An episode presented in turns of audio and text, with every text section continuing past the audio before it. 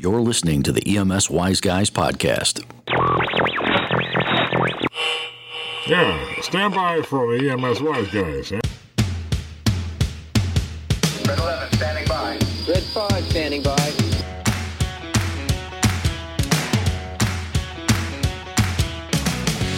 Good day and welcome to the EMS Wise Guys podcast, being brought to you as always from the Speakeasy Studios here in Amherst, New York. This is Sean Hulsman, and with me, my partner, the contemplative JD John DiVirgilio. You finally found an adjective, huh? I, I had to put one back in the mix, man. what does that one mean? Contemplative? I I think don't we're, we're going to talk a lot about that actually in this episode. Okay. Yeah. Wow. Okay. Well, you have to define it for us to talk about Well, it. contemplative is somebody who, uh, who who contemplates. Oh.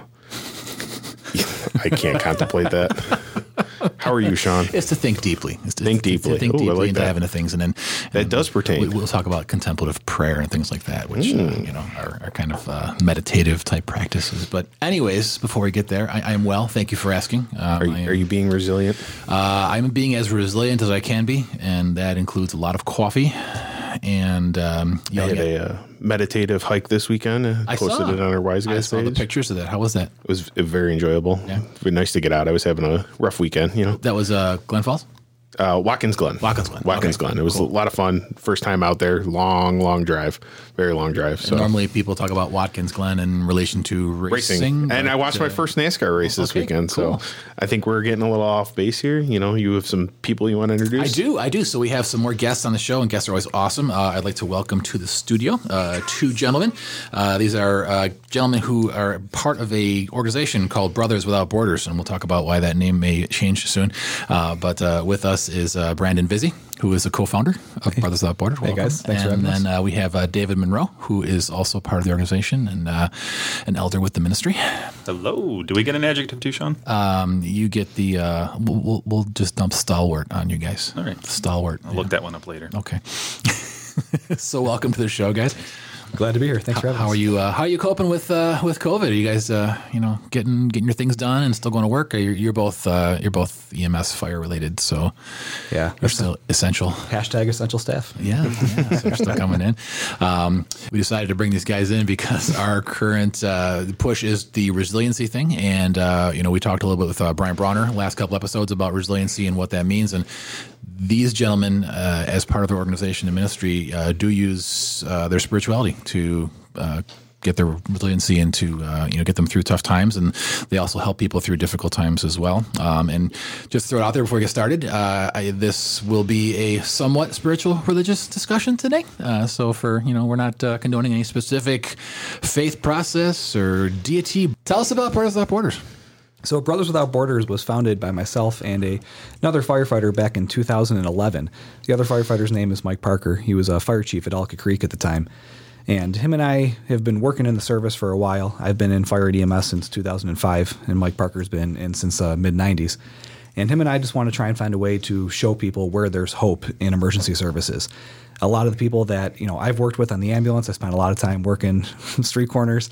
Uh, Mike's been working uh, back in the days of uh, Gold Cross, was it? Gold Cross. Gold Cross, yeah. Wow, way back Yeah. in the day. Throw it back to Western New York. Yeah, so he's he's been there in the services for a while, and we just want to try and find a way to show people where there's hope. We got tired of seeing our fellow first responders try and deal with stuff in unhealthy ways, and I know you guys have talked a lot about that in previous podcasts. And we just got tired of seeing people try and look for hope at the end of a bottle, at, at the end of a joint, and just trying to say, hey, listen, this is where we found hope. And we're not just a bunch of Jesus freaks walking around saying you need to believe what we believe. We just want to show everybody truth. And, you know, I could say something is true, but unless it's actually true, it's not going to be true. So whatever I believe, I just want to believe what's true. Depends what news network you watch. Exactly. right. so I mean, so what I believe could be different. What someone believes could be different from the truth. So mm-hmm. say I believe I can fly. If I go up on the roof and I believe with everything within me that I can fly, and I decide to take a jump, well, I'm an idiot because the truth is there's a law of gravity. So we wanted to believe what was true, and we found truth to be found in Scripture. And I think uh, I think a lot of people will find their own truth uh, depending on, on where they look, and, Mm-hmm. and, and what is always true for you know myself is not true for JD always, and um, I think that's a very important part of spirituality is finding that truth uh, of your own. What is your truth? You know how how do scriptures speak to you? How do those things happen, and uh, how they change your life and work for you? So. I like that finding truth and hope. So, uh, you guys have been pretty active through all this, or We have, yeah. So since we launched in 2011, we originally started as an international ministry where we would travel to the Dominican Republic, which is a third world country, and just help our first responders down there. And we originally started just doing tangible things like getting the firefighters gear, getting the paramedics any supplies that they need, getting them money to help refurb some of the ambulances. And then it turned into focusing more on mental health because even though we're separated by 2,000 miles, first responders all over the world, shockingly, struggle with the exact same things that we struggle with here. go figure. Yeah.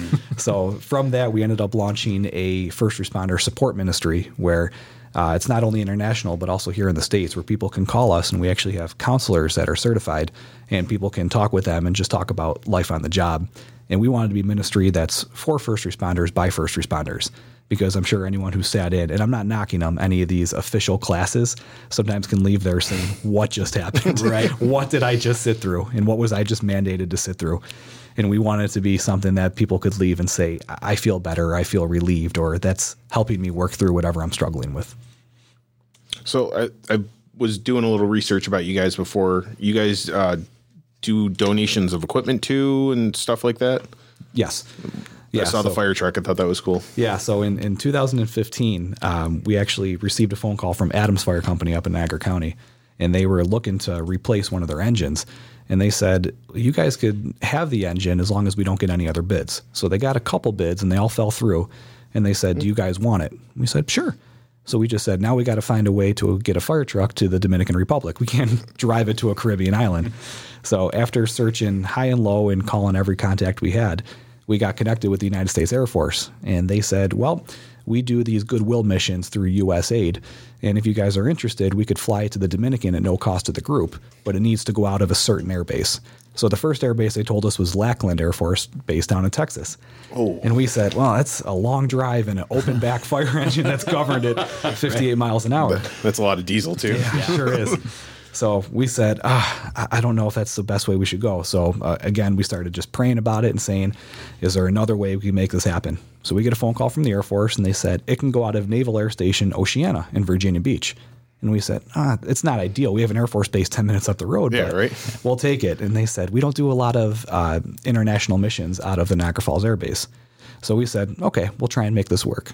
So we get a phone call the following Tuesday, and they said, if you can have it to Niagara Falls by Thursday, we'll fly it to the Dominican for you. So instead Oh, of driving, you know, 40 hours across the country, we got to drive it 20 minutes up to Niagara Falls and just That's drive it. great. And they flew it in a C5. They delivered it right to the Dominican for us. I keep thinking about Operation Dumbo Drop. ever see that movie? Yeah. They bring the elephant in. Uh, Denis Leary's old movie. Yeah, yeah, yeah. Cool. So uh, we got Vizzi's history here, and Vizzy and I used to be partners for a couple months uh, did. back in the day. Um, and but Dave, how about you? Like, wh- how, how'd you get involved with this?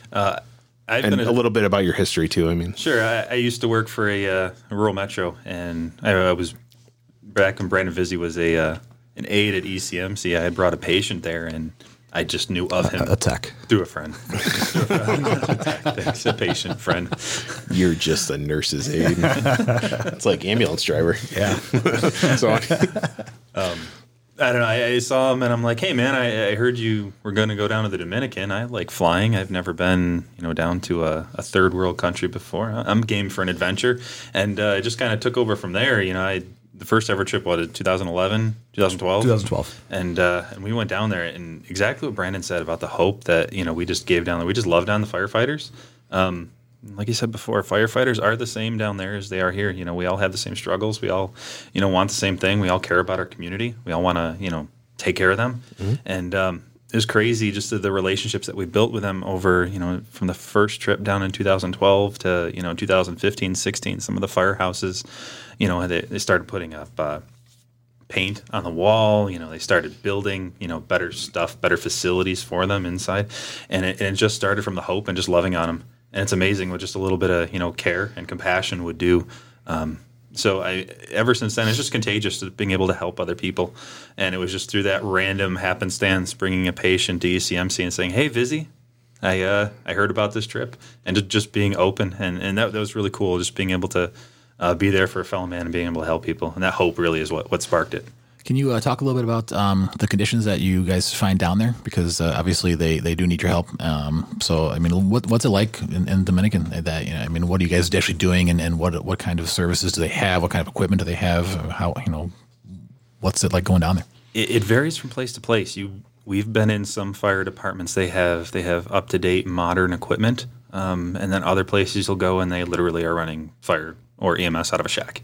Really? And uh, it it's very political down there. Uh, unfortunately, that's just the way that it is. Um, if your chief doesn't play the play the political card very well, then um, then you're kind of SOL. Um, but you know, we've gone to some, and we, we try to focus mainly on the ones that need our help. Because obviously, the ones that you know have a lot of money, you know, we'll go there, we'll try to build a relationship with you, we'll help you out. You know, you you know, how can we pray for you? How can we help you? Um, but mainly, they're kind of like, nah, we, we don't want it. But we go to the other places and like, yeah, we want your help. Come here. What do you know? You're Americans. You obviously have training, and uh, and, and sometimes whether or not you know to their detriment, you know, we we do you know we try to help them and, and train them and, and just build that relationship with them. Um, but some of the places, you know, they have they have holes in the holes in the ground to pee in, and uh, you know they, they have sleeping quarters that are just filthy and dirty, and you know no some might not have electric.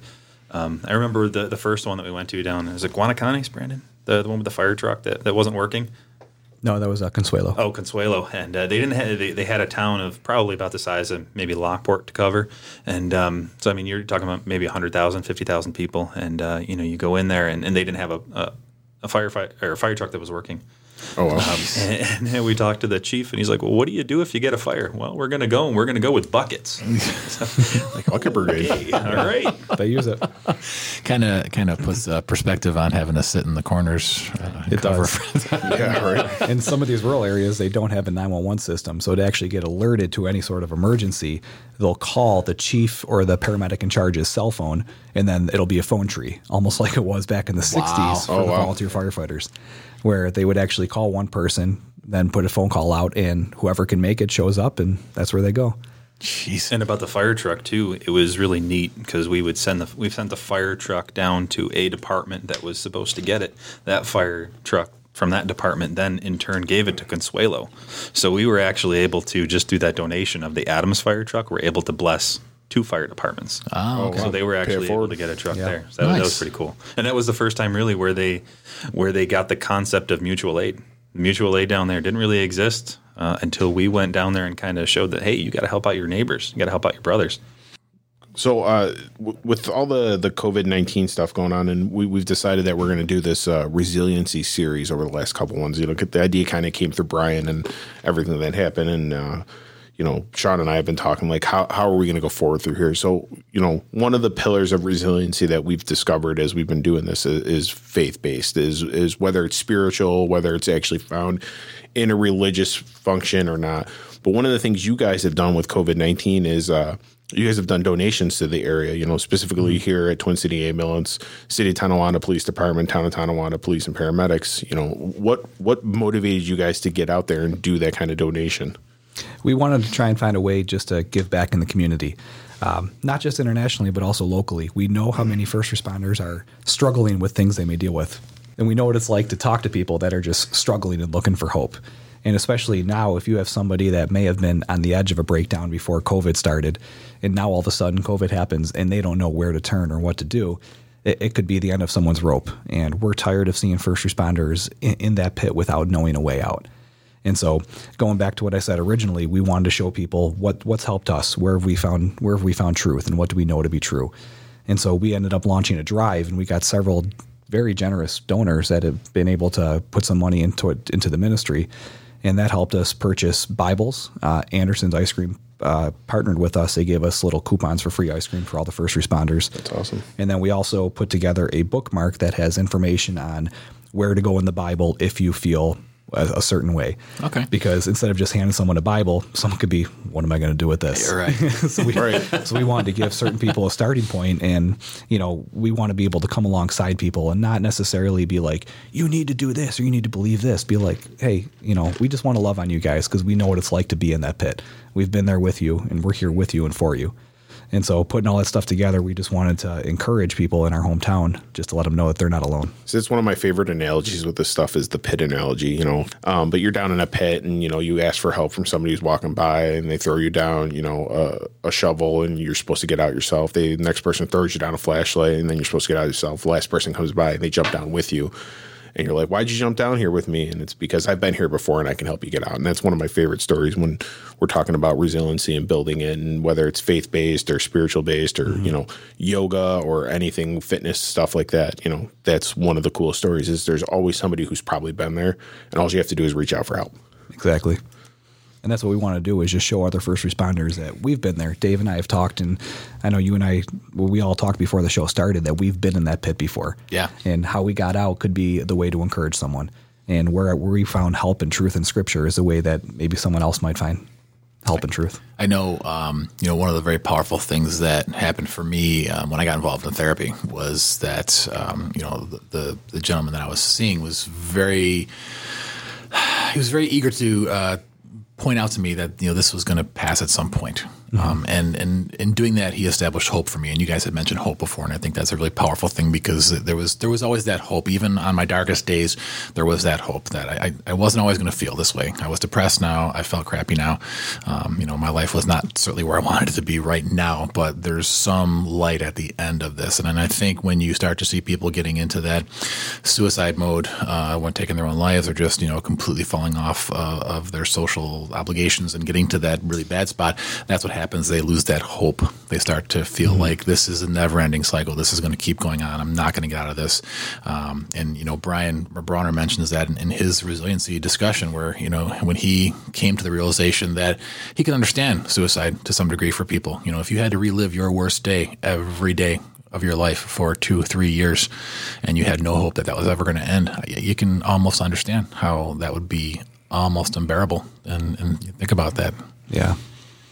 Yeah. And that's something that we just wanted to, you know, show people again that there's hope because dealing with that, and everyone deals with it in different ways. But a lot of the, the ways that we see people cope nowadays is numbing the pain. Like, you know, once you sober up, that pain and hurt is still going to be there. Yeah. So, how do you actually get behind the root of it and start dealing with it?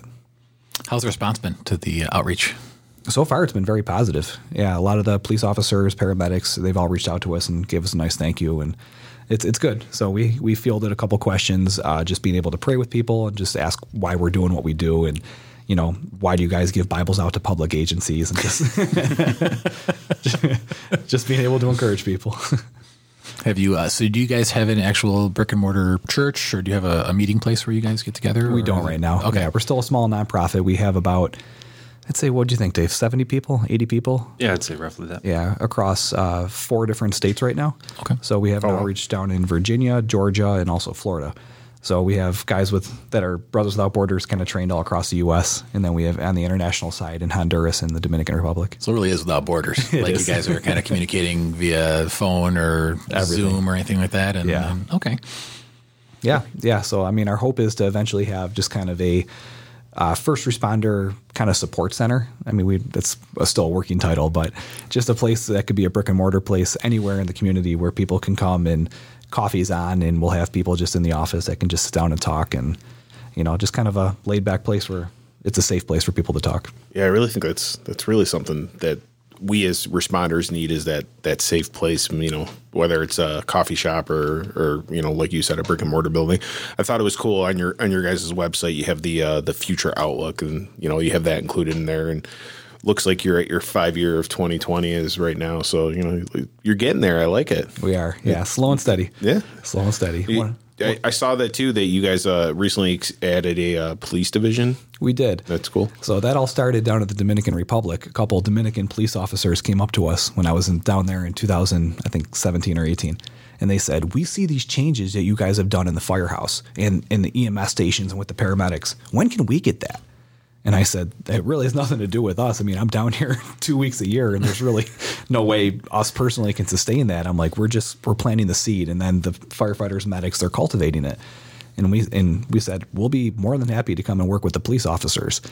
And so we came back home, we talked amongst the board of directors and had some of our other people just in the conversation and said, if we're going to be for all first responders, and we need to be for all first responders. Mm. So we started talking and said, well, none of us are cops. we need to Right. get, you know, we're all, we want to be for first responders by first responders, but I, I can't relate to a police officer, just much like a police officer probably couldn't relate to a medic or a firefighter. And so we said, all right, we need to get someone who's on board with our mission and someone that can head up the police ministry. So the way it happened, it was just incredible. So a guy named uh, Lieutenant Bob Klontz, he's our police director. He's a lieutenant with the City of Tonawanda Police. He was actually in the Dominican Republic with his wife on a medical trip, and they were going around doing medical stuff. And all of a sudden at dinner one night, him and I just happened to be sitting across the table, made the connection that we live literally six minutes from each other in Buffalo, New York. And here we are in a third world country.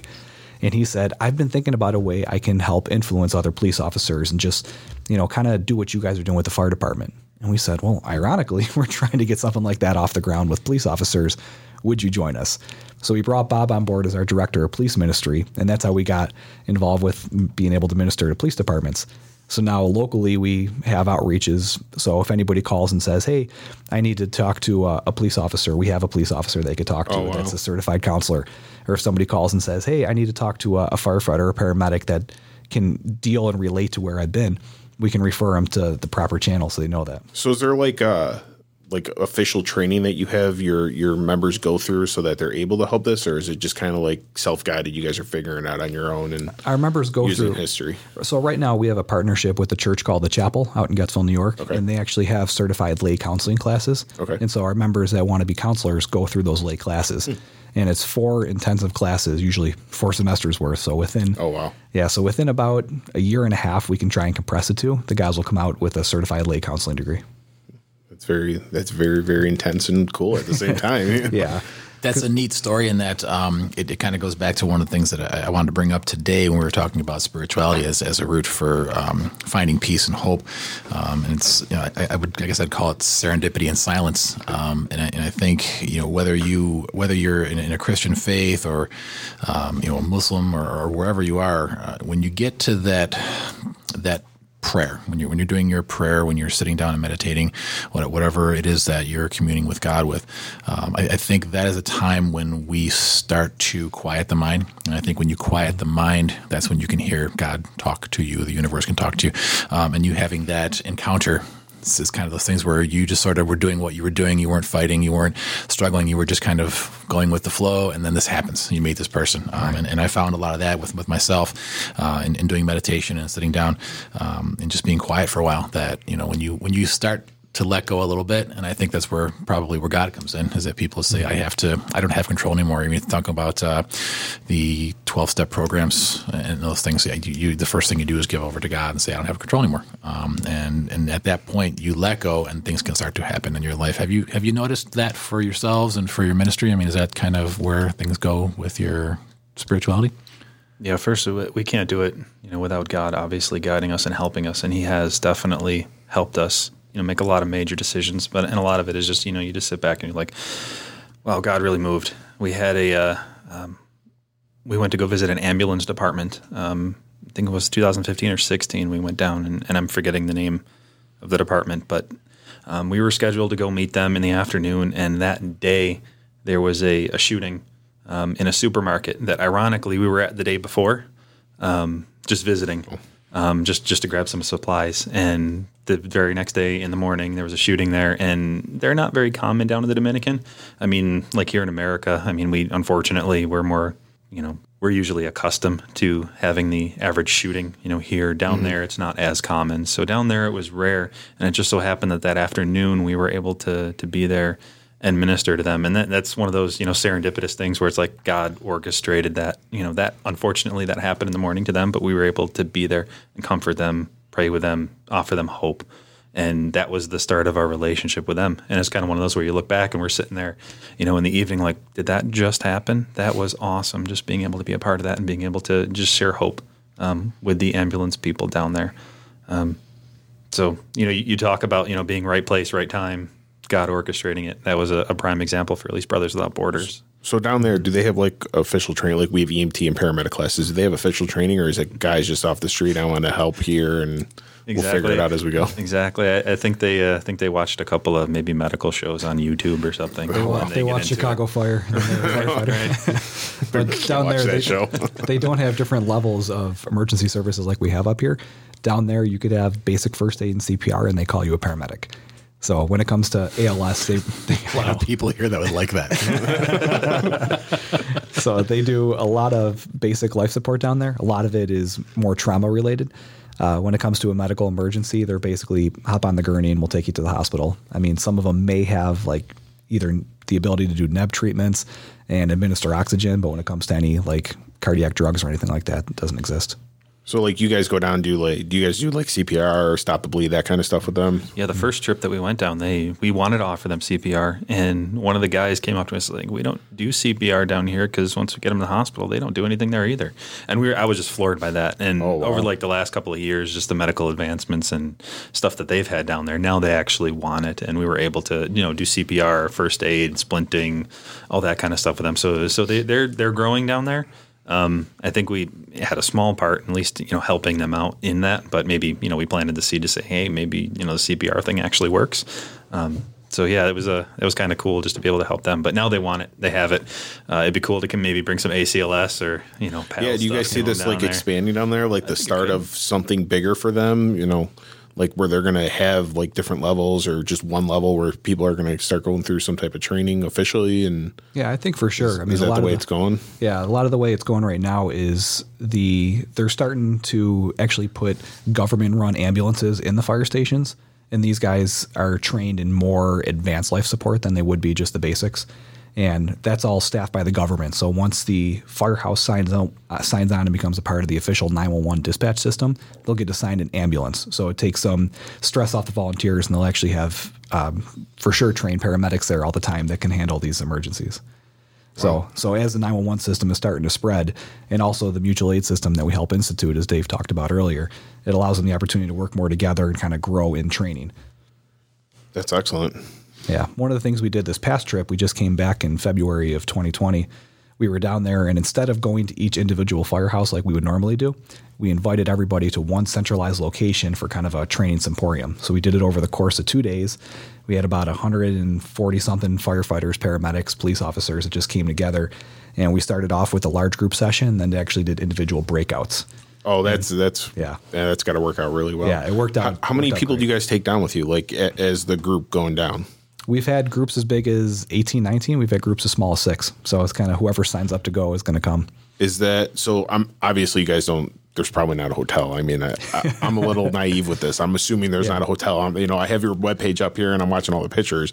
So I'm assuming you guys stay at like some somebody's house or, or like at a Yeah, at down a there they yeah they have a what they call a ministry training complex. Okay. and so it's a place where we can go get a good night's rest. There's comfortable beds. There's air conditioning in the rooms. Oh, that's there's uh That's key. toi- Good food, toilets. yeah, good food.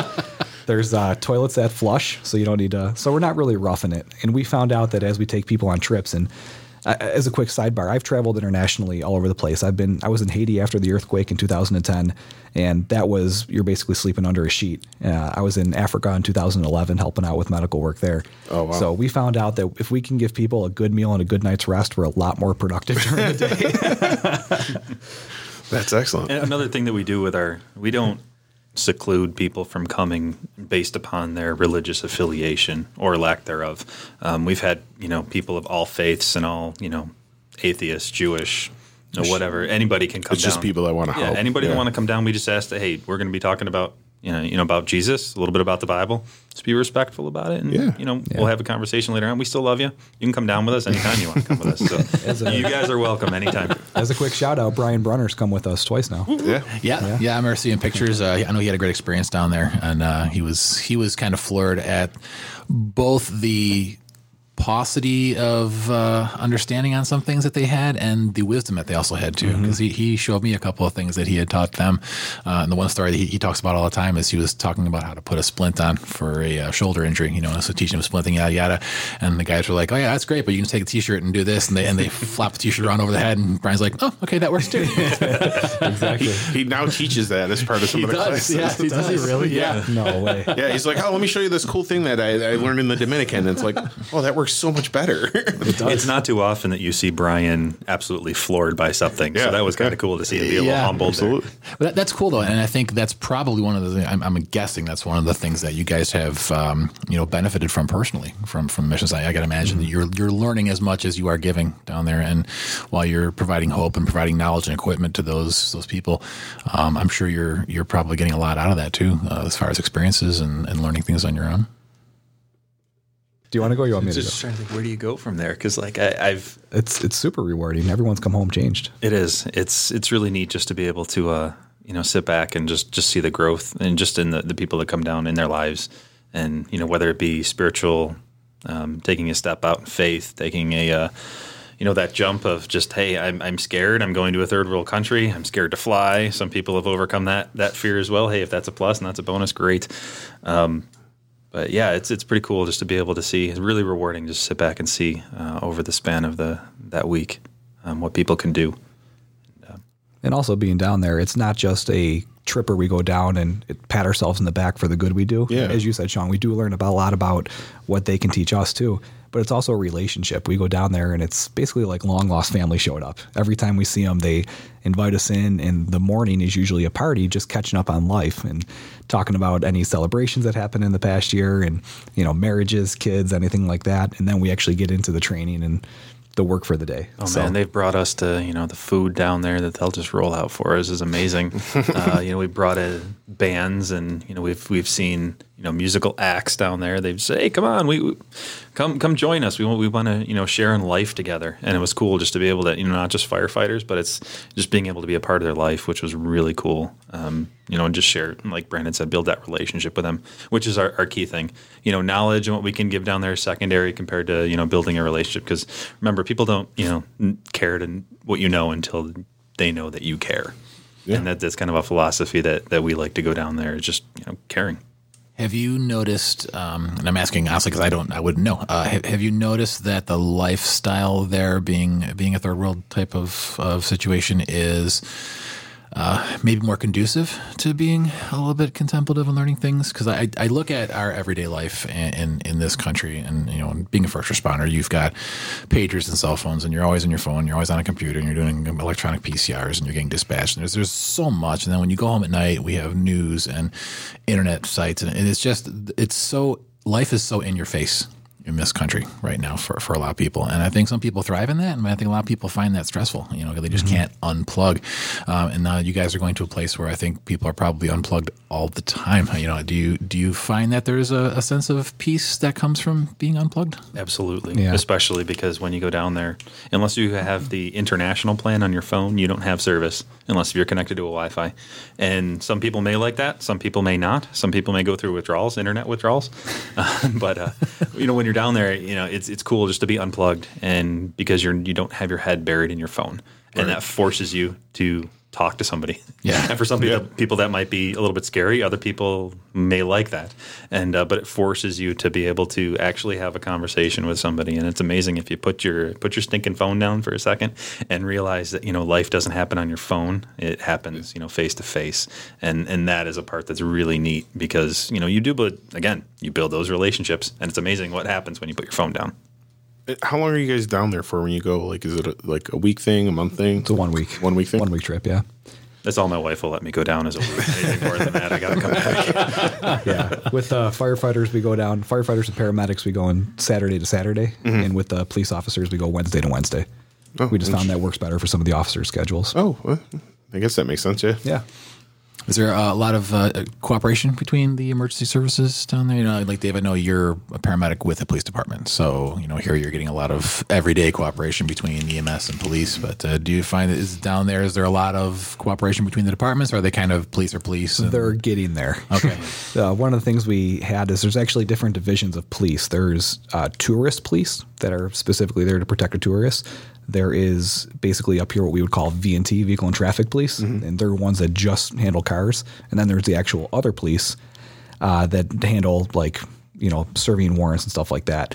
And then they also have the black hatted police. I forget the actual name in Spanish of them, but they're the ones that are on a shoot to kill order if anybody escapes from prison, and they wear all black, and that's what they're oh. known for. so, all right. so when we turn down a street and you see a bunch of guys decked out in black with guns, we know to turn around. You just keep walking the other way. Yeah. but there's so many different divisions. A lot of them never work together. So if the vehicle and traffic police did a pullover that ended up going south, they'd be afraid to call for the actual police that serve warrants because they just they don't cooperate and they don't uh-huh. work together too oh, well. wow. And same thing if there was a five car pile up on the main drag, fire department doesn't want to call the police because it becomes a, a match over whose scene it's going to be and who's going to be in charge. But since we started working with them in 2011, a lot of those walls have come down. And like like we keep reiterating, it's all about those relationships where extend the olive branch just to start and see what happens. And if you know if you get kicked, then we can go from there. But a lot of times when they say, "All right, we're going to call for help," you know, the police will show up to an accident with the fire department and say, "Why'd you guys call us?" The fire department says, "Well, we need your help. Can you guys just block the road?" Well, yeah, we'd be happy to. Thanks for calling us. And all of a sudden, it turns into this relationship where now they're going to have coffee together after shift and actually talk about what's going That's on. cool. Cool. Yeah, we talked about having the you know the firefighter all come together and this past this past trip they went on, and uh, it'd be pretty cool if we brought in police departments or even just EMS and have them all work together, either tabletop exercises or work on you know maybe active shooter working together, that kind of stuff. Because it's beneficial here, it'd, it'd probably be the same thing down there. Yeah, absolutely. Uh, so far off goal, maybe have them work together, but you know take a step. at a It time. sounds like you guys already had the blocks going for that. Like Right. you've already started the foundation, and it's only a matter of time before that happens. Mm-hmm. It's really cool. All right, well, we're getting towards the end of the time for this particular broadcast, uh, and I want to thank you guys again for coming in, uh, Brandon Vizzi and David Monroe. And uh, if you're, uh, it'll be in the show notes, but if you're interested, it is www.brotherswithoutborders.org is the website where you can visit. Um, if you'd like to get involved, if you'd like to contribute in some way, um, they are definitely without borders, and uh, they are always looking for additional people to help them uh, both with their local missions and, and with their missions overseas as well. Uh, but uh, we thought this would be a good time to um, just kind of give. We've talked about resiliency to give everybody a, maybe a little example or a little sample of uh, either scriptural things or spiritual practices uh, that have helped us through difficult times, and uh, maybe give people a springboard to jump off of if uh, they're interested in that. So Yeah, I know uh, Dave was talking about how he had uh, he wanted to talk about some resiliency stuff because he is one of our listeners. So Yeah. let's kick it off to Dave All and right. let him start with this one. Uh, so thanks, uh, Yeah. thanks for having us. Uh, Yeah, put you on the spot. right. Um, so I, I mean, I understand not everybody's in a different place um, in their life and their spiritual walk, um, whether or not they're a you know a follower of Jesus or, or not. It, it has nothing to do with you know uh, this isn't this works for me. Uh, I hope this can you know help somebody out, but uh, you know it's important that a mentor help me develop a battle plan for when you know crap happens on the street. Um, you know, we, we train for you know the best, but unfortunately, sometimes a lot of the calls that we go on, it's it's difficult, and we see a lot of a lot of bad stuff. But so this is kind of my battle plan to happen because you have to have a battle plan and uh, you know something to stick to. And okay, this is this is my tied, tried and true thing that, that's going to help me walk through stuff. So whether or not you know it's a bad call, either you know a PED code, fire where you know somebody dies, a bad motorcycle accident, whatever it is, um, if it's something to where you know, hey. I, I'm developing these PTSD issues, or even just signs and symptoms of, um, okay, I, I need to, I need to step back, and and this is this is my battle plan that's helped me. First, um, you know, wherever you're at, you know, you talked about Sean, you talked about you know getting quiet and getting in a solid solace place. So my first thing is, you know, I, I, I got to sit back, I got to turn off the phone, I got to get in a quiet room, and I, I got to pray. I got to cry out to God. You know, he, He's the one that's got to help me. He's going to be my sustainer. So I, gotta I gotta step back and, and I just got to pray. Um, and I find that a lot of the prayers are even just, you know, hey, if you want to yell out, cry out saying, hey, this is, this is, I'm really angry. That's okay. Job did it in the Bible. But, but another thing too is just, just a prayer of thankfulness. And, you know, throughout the, you know, the anger issues that I had, a lot of it is just turn right around, just be, hey, I'm thankful. I'm thankful I'm here. Um, I'm thankful for my job. I'm thankful that I'm able to, you know, help out. So a lot of it is just being quiet, that, that time of meditation. Um, but then after that, um, you know, I, I have to go back and I, and I have to read scripture. And, and I just have a verse that, that does help me out in, in Second Corinthians, is so we don't lose heart. Though our outer self is wasting away, our inner self is being renewed day by day. And for this light momentary affliction, um, is preparing for us the eternal weight of glory beyond all comparison as we look to the things that are seen, um, but the things that are unseen. For the things that are seen are transient, but the things that are unseen are eternal. And a lot of it is, is it's stuff that's bigger than me. Um, those are the things that you know I need to look and, and you know, I got to step back and just know that hey, God's in control. God's got it, and I just got to meditate on these scripture verses that that help me. Um, then after that, you know, a lot of it is due is, is, is attending the formal debrief. You know, there, there is that. It's just beyond just the um, you know anxiety. You know, it's beyond me. I, I need to attend that debrief, and somebody's going to help me. And, and realize, hey, is there something where you know a psychologist or a psychiatrist can help me out with? I got to be open, you know, to that and go to it. Um, then the other one is just reach out. Everybody's got to have an accountability partner. Um, I'm blessed that I have my brother Brandon here. Um, you know, you talked about, you know, early on, you know, you were, you know, in a bad, you know, accident where you almost, you know, died being being a, a diver. And I remember going to, you know, breakfast with you that day and just being able to talk you through some things. And that was kind of the same thing where, you know, you got to have that accountability partner, somebody that you can talk to, somebody you can vent with and yell at. And it's not just one of those those people that are going to pat you on the back and say, "Yo, it's going to be okay." Um, find that person that really is going to, you know, one, it's going to, you know, maybe, maybe, you know, put their arm around you and just care for you, um, show you love, but also a, a partner that's going to tell you the hard things that you're that you're going to need to hear to help you better yourself. I mean, I, I don't want I don't want a you know a fat person help me through, you know, uh, being a gym uh, you know, working out or whatnot. I, I, I don't want, you know, a, a, poor financial advisor to advise me with my money. I want somebody who's maybe walked through these things, a teacher, a mentor, somebody that I look up to that has, you know, been there, done that, that can help me out. Um, and I'm just so thankful that, that I do have Brandon and, you know, other brothers just through the Brothers Without Borders, you know, they're there for me. They're to pray for me. They're to help me walk through things. So reach out to an accountability partner. If you don't have one, hey, there's a lot of people, brothers, that can help you out. well, shameless plug again. shameless plug. but um, and then the last thing, and you know, this is just stuff that we learned from the. Um, I was able to take the critical incident stress management program. A lot of it is just just cancel all appointments for the next couple of days and just just you know, JD, you talked earlier about you know going for a walk in the woods at Watkins Glen. That's one of the things. Do something that you love to do that mm-hmm. you know you can just you know putting together a puzzle. You know, watching mindless TV, stay away from the alcohol and drugs and that kind of stuff. I mean, I'm not trying to get too overly, you know, after school special on you, but I mean, that, and just get back to the basics, something that can that can help you out. And th- that was my battle plan that really, you know, helped me out. Is to, you know, I got to pray, I got to get in the Word, I got to read Scripture. That's going to help me. I got to ri- remind myself that hey, these are God's truths that we talked about find that accountability partner, and then through that, um, you know, just do some things that you like to to de-stressify yourself. Cool, excellent. Brandon, how about you?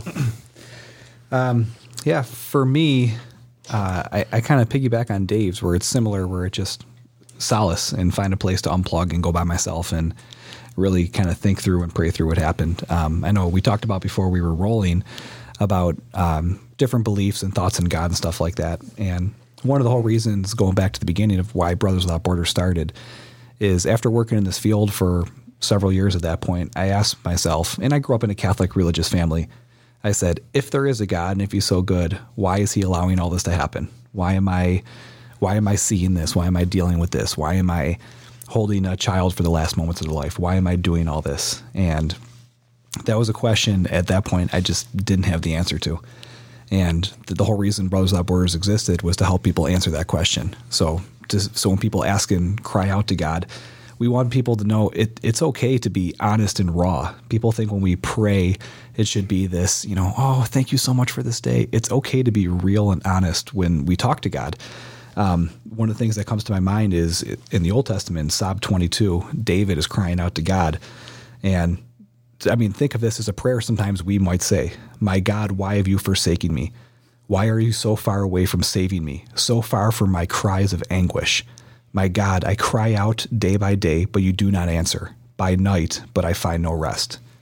And how many times have we thought that as we worked in the ambulance where we feel like, you know, God give me the strength to get through this day. And you just, you keep getting pile upon pile upon pile of just terrible calls. And you're like, what are we doing? What am I doing? And so I've been able to find hope and solace in in knowing that God is sovereign and he put me in this position for a reason. And part of the reason I went through all of my mental struggles and things that I struggle with is so I can share with other people where that hope is and you know why why God is good and, and why I, I serve God and why I just want to show other first responders about hope in Him. And the first thing I just do is get alone with God. And sometimes I might have a prayer like that. I might ask, "Where are you? Why am I doing this?" And then ultimately, towards the end of it, um, even David goes on to say, Dogs surround me, a pack of villains encircles me. They pierce my hands and feet, all my bones are on display. But then at the end, there's hope. I will still declare your name to my people in the assembly. I will still praise you. You who fear the Lord, praise him. Everyone honor him, rever him, all you descendants of Israel. So at the end of it, he still has hope in it. So even though he's crying out in pain and affliction and asking why, I feel like my prayers sometimes have kind of come around that too. And then second to that is honestly just having someone I can talk to, someone who's been there. And you guys know how it is working in the field. It's difficult to open up to people that don't get it. Yeah. My wife's a mm-hmm. teacher. She she doesn't necessarily get it. So when I come home from, you know, whatever it may be, you know, it's just a terrible call. I she she feels compassion, but she just doesn't get it because she hasn't been there. And so I have people I can call on the field like Dave and other people that I've been able to just rely on where you know, working at a level one trauma center, if I had the worst night of my life and just dealt with something you can't unsee, you know, to know I could call that person and be like, hey, I need to get a cup of coffee and talk about this. And they can help me bring me back to point zero where I don't need to have that baggage just dealing within me. Talking about it just helps get it off your chest. And as angry and as frustrating as it is, once you talk about it and kind of let it out into the air, at that point you can start to heal. It's not necessarily just bottling it up. And I like that. Um, but both of you guys have kind of indicated that you get a little contemplative initially uh, to have that dialogue with God Mm-hmm. initially, and just you know you have to kind of go within yourself and say, you know, speak how you want, but you know, dude, WTF? I mean, Right. What's the deal with this? Um, exactly. And, and, uh, and it's I- okay to be like that. People are afraid to be like that. Well, yeah, And, and I think uh, depending on how you grew up, you know, you get very pulled into you have to say the Our Father, you have Mm-hmm. to say Hail Mary, and that's prayer, you know, and you can't just talk to God. And I we try to teach our kids, you know, when you talk to God, talk to God and say, dude, I'm having a bad day, God, like what's going on, Right. Um, and I and I know I, I don't know, and you guys will probably be able to to school me on this a little more because um, this is a this is a perspective that I had heard from a priest uh, during a homily, which always stuck with me, um, and it was a discussion about uh, when Jesus actually taught the Our Father prayer. To to whom did he teach that? Do you remember? The, Yeah, he was just he teaches his disciples. Was like, Uh, yeah, I mean, it was Matthew. like, but but basically, the the philosophy there was that um, Jesus was a contemplative. I mean, he was a mystic. He went out in the desert and did his thing and, and was quiet, and that's how he communed with, with God and with everything else. And and uh, you know, the, the the the kick for this thing was that you know the people wanted words, and he was like, "You don't need words." And they said, "Well, give us words. We need words." So he's like, "All right, well, say this. And this is the Our Father," and that's where it came from. Um, and uh, you know, I, I like that. You know, even even that that mystical approach of you don't need to have words. It's just that silence that falls falls in between, and it kind of rolls back around to the interconnectedness of all things. And as I've looked through spirituality and, and the different religious faiths, and um, you know, I respect parts of, of all of them. Um, I, I- I've noticed this thread of interconnectedness that kind of rolls through everything, whether you're, you're dealing with this religion or that religion. Um, that we're all connected. We're not connected to the universe. We're connected to God. We're connected to each other. Um, and I think when you can get quiet again and go back and talk to yourself or talk to, to God or the universe or whatever your notion is of, of something being out there, you'll find that connectedness starts to speak back to you. And then you'll have those serendipitous uh, type of things. I, I have a, a real quick thing, and, this is um, this is a gentleman named. Uh, John O'Donohue. He was an Irish priest, actually, uh, and uh, he passed away unfortunately in 2008. But he wrote a book called uh, Anam Cara, and it's a it's a very interesting Celtic spiritual spirituality. Uh, if you're interested in, in delving into those things, um, and I'll have JD put the book there in the show notes. Anam Cara, uh, but uh, he has this blessing of solitude, and I just want to kind of read this real quick. May you recognize in yourself the presence, power, and light of your soul. May you realize that you are never alone, that your soul and its brightness and belonging connects you intimately with the rhythm of the universe. May you have respect for your own individuality and difference. May you realize that the shape of your soul is unique, that you have a special destiny here, that behind the facade of your life there is something beautiful, good, and eternal happening. May you learn to see yourself with the same delight, pride, and expectation with which God sees you in every moment. Um, and I just thought this was a, this is one of those prayers that kind of got me through during a, a bad time um, from from John O'Donohue. So posthumously, thank him, and uh, hope he's doing fun things wherever he is. And uh, That's cool, but uh, I appreciate you guys sharing all those very personal things. Um, and and uh, like I said, this is not meant to espouse any one religion over the other. Is to uh, give our listeners an idea of, of you know just the types of things that can happen for you spiritually, whatever you do and practice, and uh, hopefully you can find some hope and peace. Yeah. If anybody has any questions, they can feel free to reach out to us. We have a You beat me to it. I was just gonna. hey, what's your contact information? Yeah. So we actually uh, were able to secure the domain for a shorthand website. So you can, if you can't remember Brothers Without Borders, it's a long word, bwob.org. You can get a hold of us, and you can also email us at prayer, P R A Y E R, at bwob.org. And that'll go specifically to anybody, um, to our prayer team, and they can help you guys get plugged into counseling, anything anybody needs. And even just to continue this dialogue or discussion, if people are saying, hey, if, if God is real, how do you know he's real? And how is he allowing this to happen? We'll have that conversation with you. Yeah. Excellent. Thank you, everybody, for listening, and we'll see you next week. Oh, white guys.